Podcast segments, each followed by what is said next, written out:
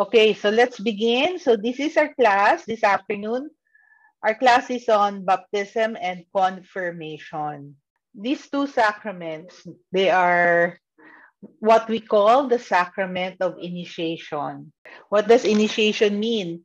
You are initiated into the Christian world where we welcome members of the Christian community into the life of Christ and give us purpose and sense of belonging into our true spiritual families. Actually, there are three sacraments of initiation.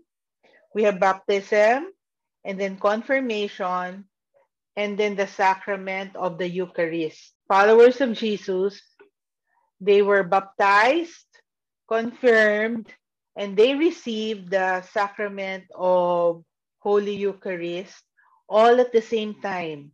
Now, let's go to it, the institution of baptism. So the institution of baptism took place in several steps.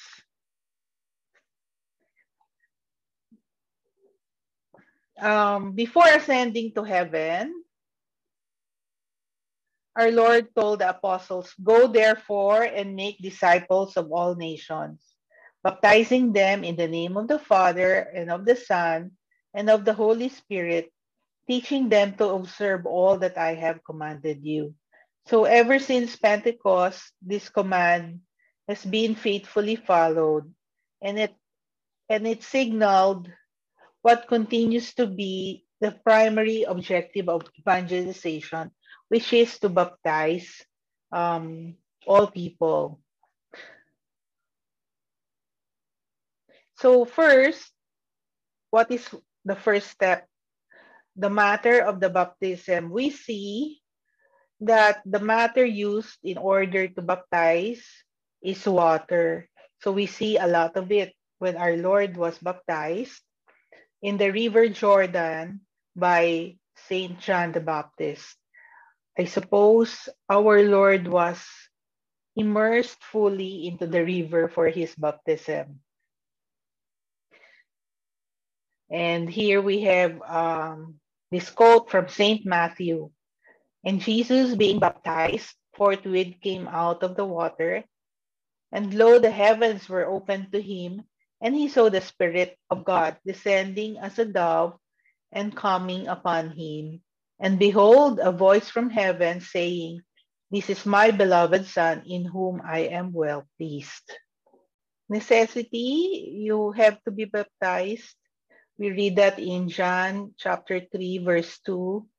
And then the effectiveness of baptism comes from the passion of Christ because in baptism we receive um, what they say healing, the, the baptism of healing. So it derives its effectiveness from the passion of Christ. Healing in the sense that we are cleansed of all our sins of which came from our first parents, Adam and Eve. And we are healed because our Lord chose to go through the passion uh, of the cross. He even died on the cross. So that is where the gift of healing from baptism comes from. What are the effects of baptism? So the healing effect refer to the pardon of sins, as taught by St. Peter. And he said, Repent and be baptized, every one of you, in the name of Jesus Christ, for the forgiveness of your sins, and you shall receive the gift of the Holy Spirit. So, this forgiveness includes original sin, and in adults, all personal sins from birth up to the point when you are baptized. So in addition, all temporal and eternal punishment is remitted. However, as sons and daughters of, of, of our Lord, God confers on the baptized sanctifying, sanctifying grace, the theological and moral virtues, and the gifts of the Holy Spirit. So baptism also seals the Christian with the indelible spiritual mark. So the elevating effect of baptism, I suppose, is it helps us to sanctify ourselves. It gives us the sanctifying grace so that we can strive to live holy lives.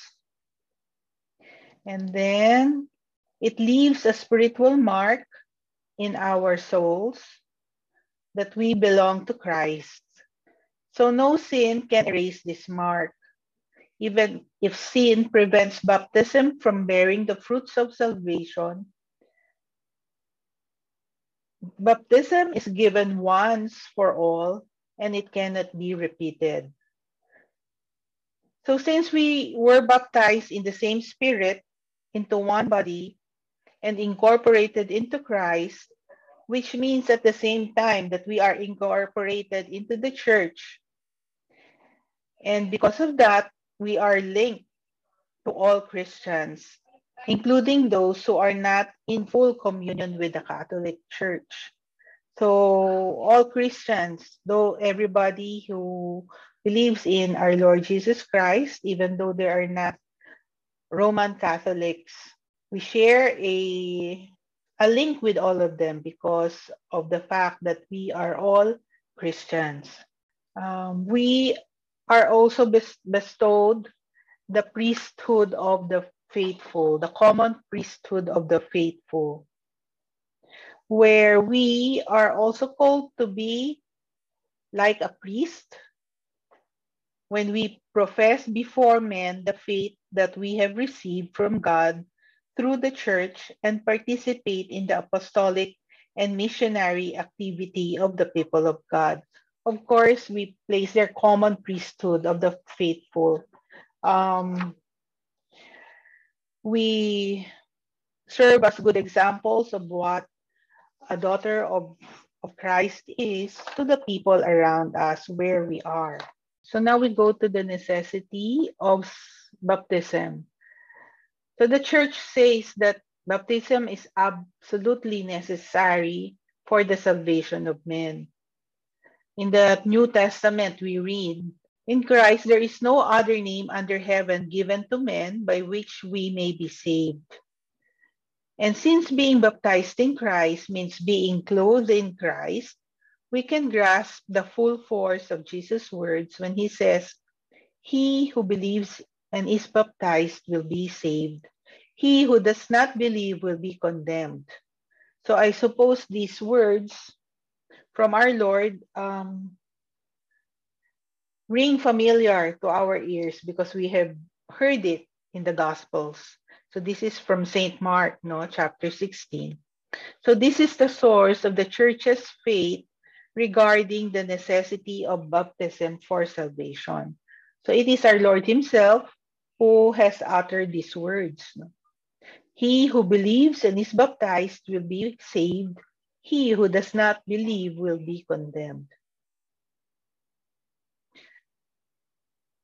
So the church says that baptism is necessary for salvation for those to whom the gospel has been proclaimed and who have had the possibility of asking for this sacrament. So the church does not know of any means other than baptism that assures entry into eternal beatitude. That is why she takes care not to neglect not to neglect the mission she has received from the Lord to see that all who can be baptized are reborn of water and the Spirit. God has bound salvation to the sacrament of baptism, but God himself is not bound by his sacraments. So there are in practice special situations in which the principal, principal fruits of baptism can be obtained without the intervention of the sacrament. So here we have here baptism of blood and baptism of desire. The church has always held the firm conviction that those who suffer death for the sake of the faith without having received baptism are baptized by their death for and with Christ. So what is an example of baptism of blood? The killing of all the innocent children, the Holy Innocents Day. So all of these children, well, children, I think, what, seven years below, were ordered killed by Pharaoh in order to make sure that uh, the king of men will not live and will not challenge the power of the Pharaoh. So similarly, the church teaches that every man who is ignorant of the gospel of Christ and of his church, but seeks the truth and does the will of God in accordance with his understanding of it can be saved. It may be supposed that such persons would have desired baptism explicitly if they had known of its necessity. So this is the baptism of desire. Baptism of desire may be for the people in China um, who have heard of our Lord, but have no way of asking for the sacrament of baptism because they are very far away from where it is available. So there is in them that baptism of desire. So the situation of baptism by blood and baptism by desire do not cover the case of children who die before baptism. So the church can only entrust them to the mercy of God as she does in her funeral rites for them. Because indeed, the great mercy of God, who desires that all men should be saved, allows us to hope that there is a way of salvation for children who have died without baptism. Maybe they were also baptized with, they also received the baptism of blood. For those children who were aborted, maybe, or those children who were who died because of miscarriage. So they did not receive the sacrament of baptism, nor did they have the chance to receive it. So will we say that they will they do not have any more any chance to go to heaven? We are saying that we do not know, but we trust that in God's mercy there he might have made a way for them to go to heaven also without receiving the sacrament of baptism. So now we go to how is uh, baptism celebrated.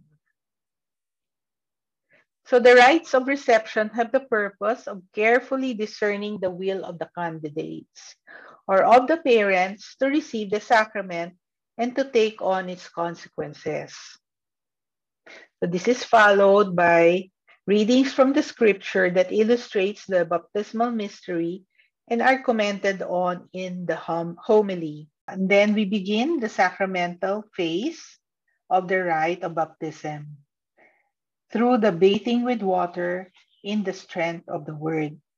So whether done by immersion or by pouring, care should be taken that the water runs over the head thus signifying the real washing of the soul. And this is the valid matter for this sacrament, water. So as the minister pours the water three times over the head of the candidate or submerges the person, he pronounces the words, for example, Karen, I baptize you in the name of the Father and of the Son, and of the Holy Spirit. So that is the formula for baptism. And it's good that we remember it. It's very simple because we might be called upon to administer baptism in an emergency to a young child or in a, well, maybe in an accident. You need water and you have to pronounce the words I baptize you in the name of the Father and of the Son and of the Holy Spirit. Uh, and then we go to the post-baptismal rite. So the head of the candidate is anointed with sacred chrism, which signifies the gift of the Holy Spirit received by the newly baptized and the sharing in the common priesthood. And it also is a reminder of the future anointing that will take place in confirmation. A white garment is usually worn as an exhortation to conserve one's baptismal innocence and as a symbol of the new life that has been received by the person. There is also a candle that is lit from the Easter candle and given to the newly baptized. It, this symbolizes the light of Christ and reminds them to live as children of the light.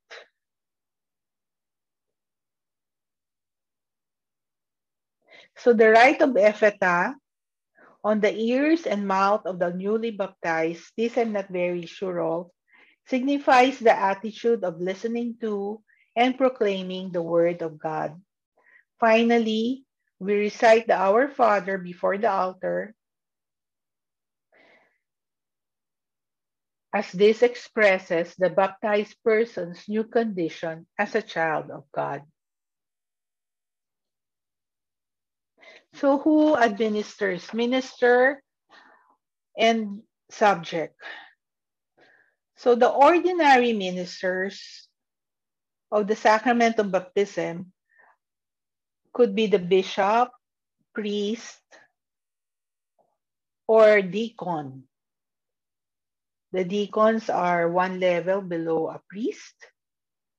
And then, however, in case of necessity or an emergency, any man or woman can, can baptize, even if that person is not a Christian. As long as they intend to do what the church does when she baptizes. So, baptism is intended for all men and women who have not yet received it. So, so the qualities necessary in the candidate depend upon whether they are children or adults. So a child who has not yet reached the age of reason should be baptized during the first days of life, as soon as its health and that of the mother permit. So to act otherwise, using a strong expression from Saint Josemaria, is to offend seriously against justice and against charity. So baptism, the gateway, is the gateway to the life of grace, is an absolutely gratuitous gift. For it to be valid, all that is needed is that it should not be rejected. So there are certain limits regarding the practice of baptism of children. It is not um, allowed or it is illicit if it is done without the consent of the parents or without a sufficient guarantee that the child will be brought up a Catholic. So this is why godparents are needed. They are chosen for their exemplary life. So adult candidates are prepared through the catechumenate.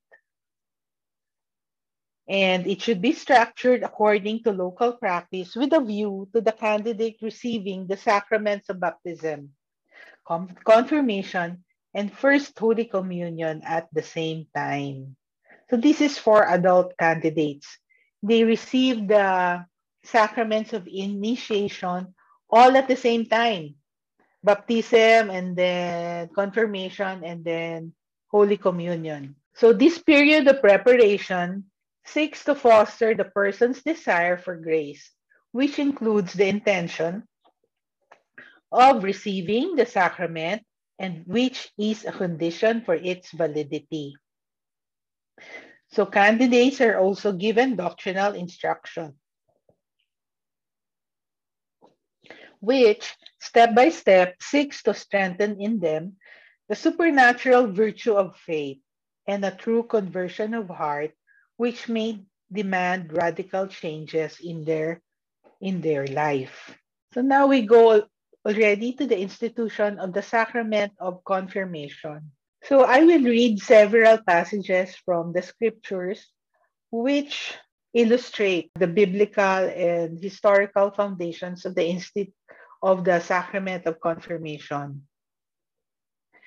So in the Old Testament, the pro- prophecies about the Messiah had announced that the Spirit of the Lord shall rest on him. So we read several passages from the Old Testament and the New Testament. Behold, my servant whom I uphold, my chosen, in whom my soul delights. I have put my spirit upon him. He will bring forth justice to the nations.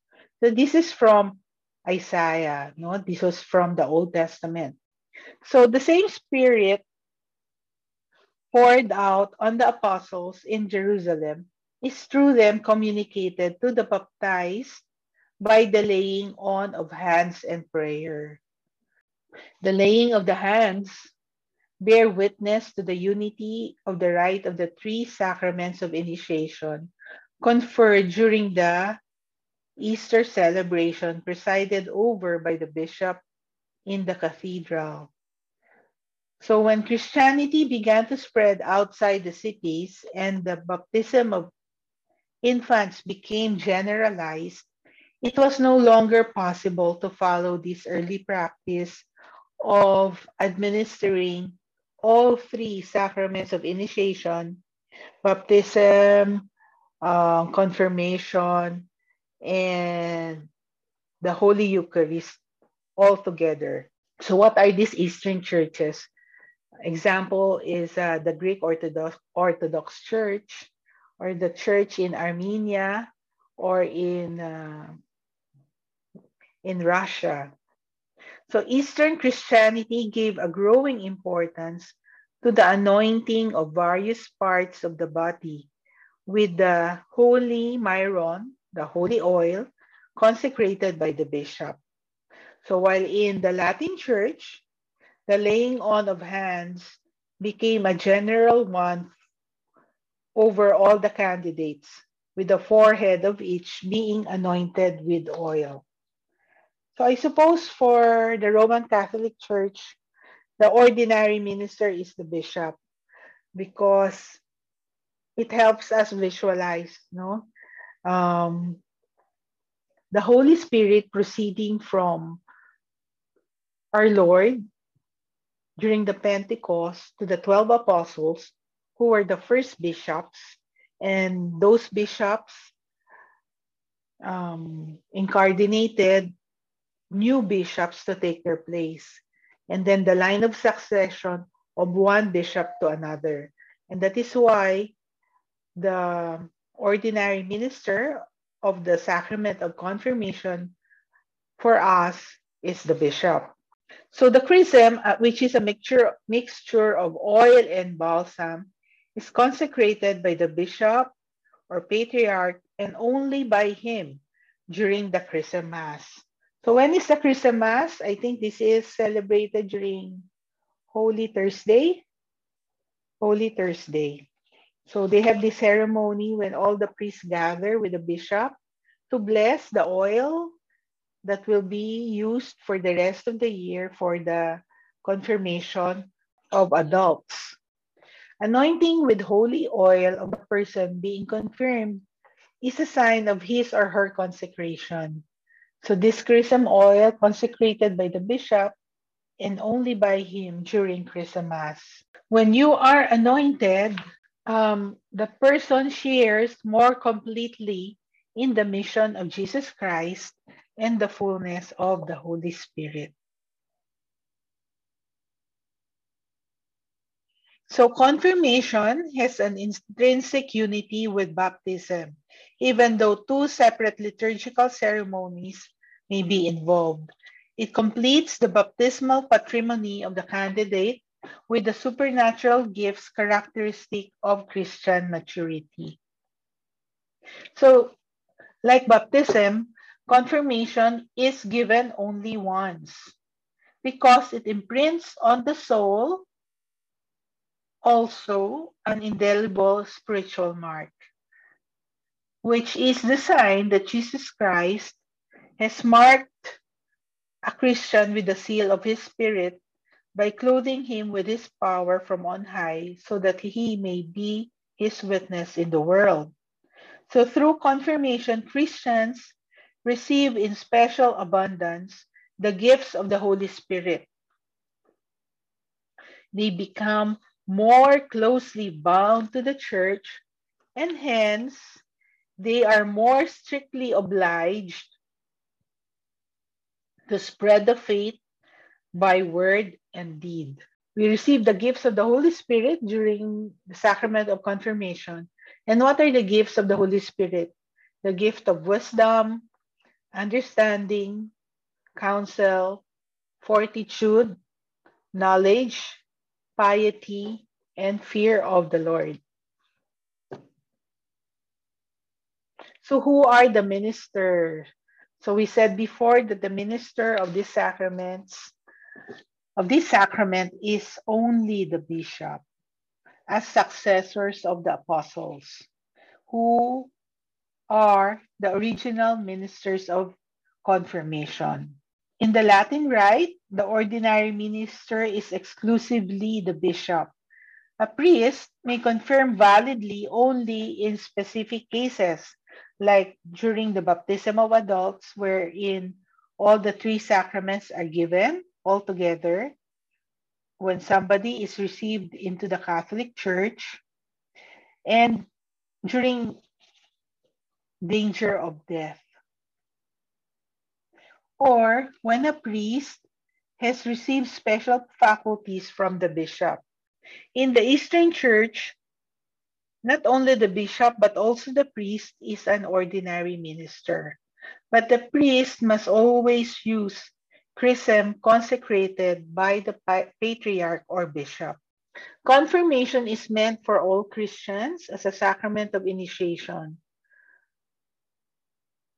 So to receive the sacrament, a person needs previous instruction, a true intention, and should be in the state of grace. Um, it is conferred upon the candidate when he has reached the age of reason. So the specific age will depend on local practice, which should respect the character of initiation that confirmation has. So to receive this sacrament, a person needs, as we have said, instruction, a true intention, and should, they should be in the state of grace.